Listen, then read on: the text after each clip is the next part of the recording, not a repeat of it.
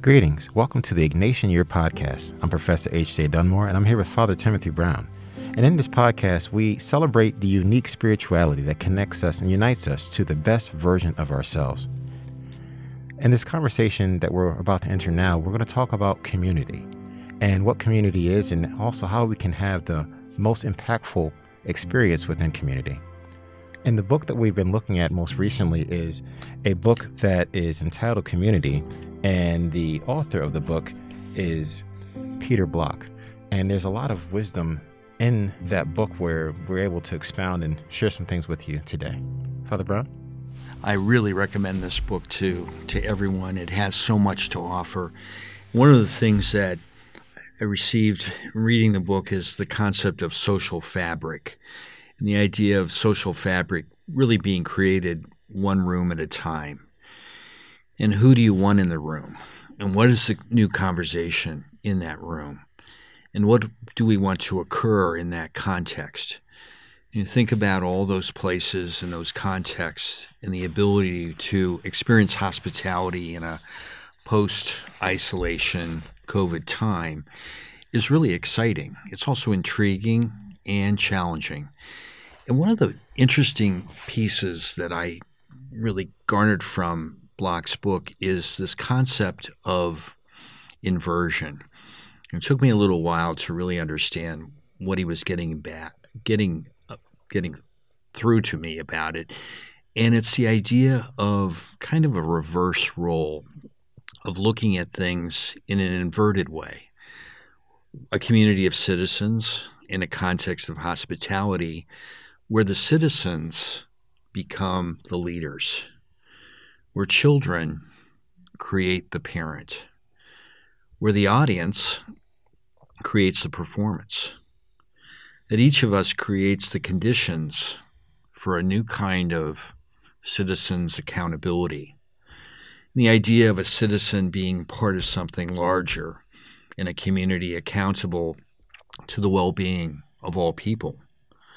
So, inversion, the audience creating the performance, changes the way our outlook might be. All of a sudden, the subordinate, the employee, creates the employer, the boss. And the room and the building create different ways of being occupied. And at Loyola, the student then plays the role of creating the teacher, the professor.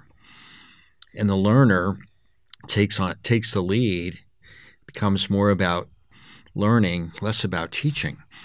So when you start to really think about this, you see all kinds of creative possibilities. You know, the idea of the inversion, it's like a 180 degree flip.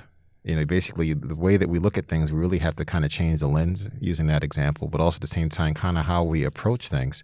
And what I have talked about a lot to people is the pandemic paradigm shift. It's a shift to a whole different way of thinking, a whole different way of operating, one with the technology, but even at the same time of how we approach things. You know, one with the, my children, I, they range in age from six to 16.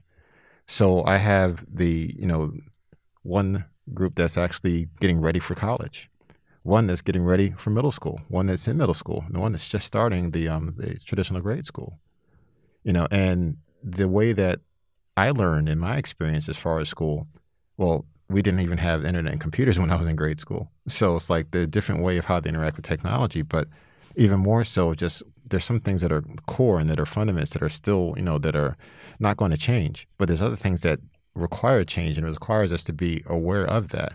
So kind of what I, what the way that I operate with them is I understand that they create the parent. I have my idea what it's like based upon what I saw with my parents growing up, but that's just a template. As far as the way I'm supposed to operate is based upon what they teach me. And what they teach me, well, some of it's through observation, some of it's through intuition, some of it's just from being open to have those kind of conversations. In order to truly be the best support and the best mentor to them, I have to understand what's happening. And it requires me to understand it from their perspective, their world. So when I'm looking at it with social media and with different types of groups where, you know, they have their TikTok, they have Discord, they have Snapchat, I know how it works and I know how they're receiving streams of information, but also that's how they're communicating through the text message.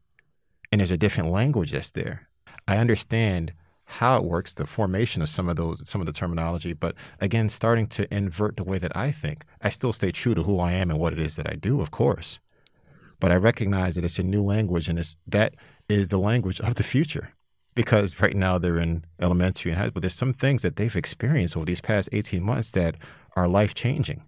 As far as the the pandemic paradigm shift and the inversion, it requires me to help them shape how that experience goes. Cause I know what I want them to become as far as successful citizens and being able to utilize and maximize of the spiritual energy, their giftings, their talents, their abilities.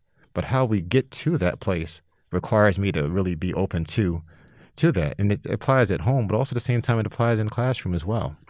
I think that young people can teach us a new way of unleashing the spirit and unleashing new enthusiasm and unleashing, unleashing a new way of being. It, I think it's could be very contagious and infectious in a different way, in a in a positive way. And I think that these are days that hold all kinds of new possibilities.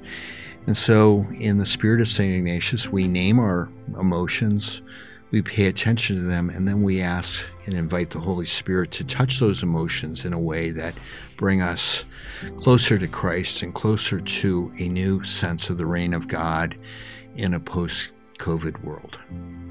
We thank you for listening to the Ignatian Year. And the focus of this is celebrating our unique spirituality that unites us to the whole, but also unites us to the best version of ourselves. Father Brown, thank you for sharing. And again, thank you everyone for listening. And until next time, we speak peace, power, and positivity.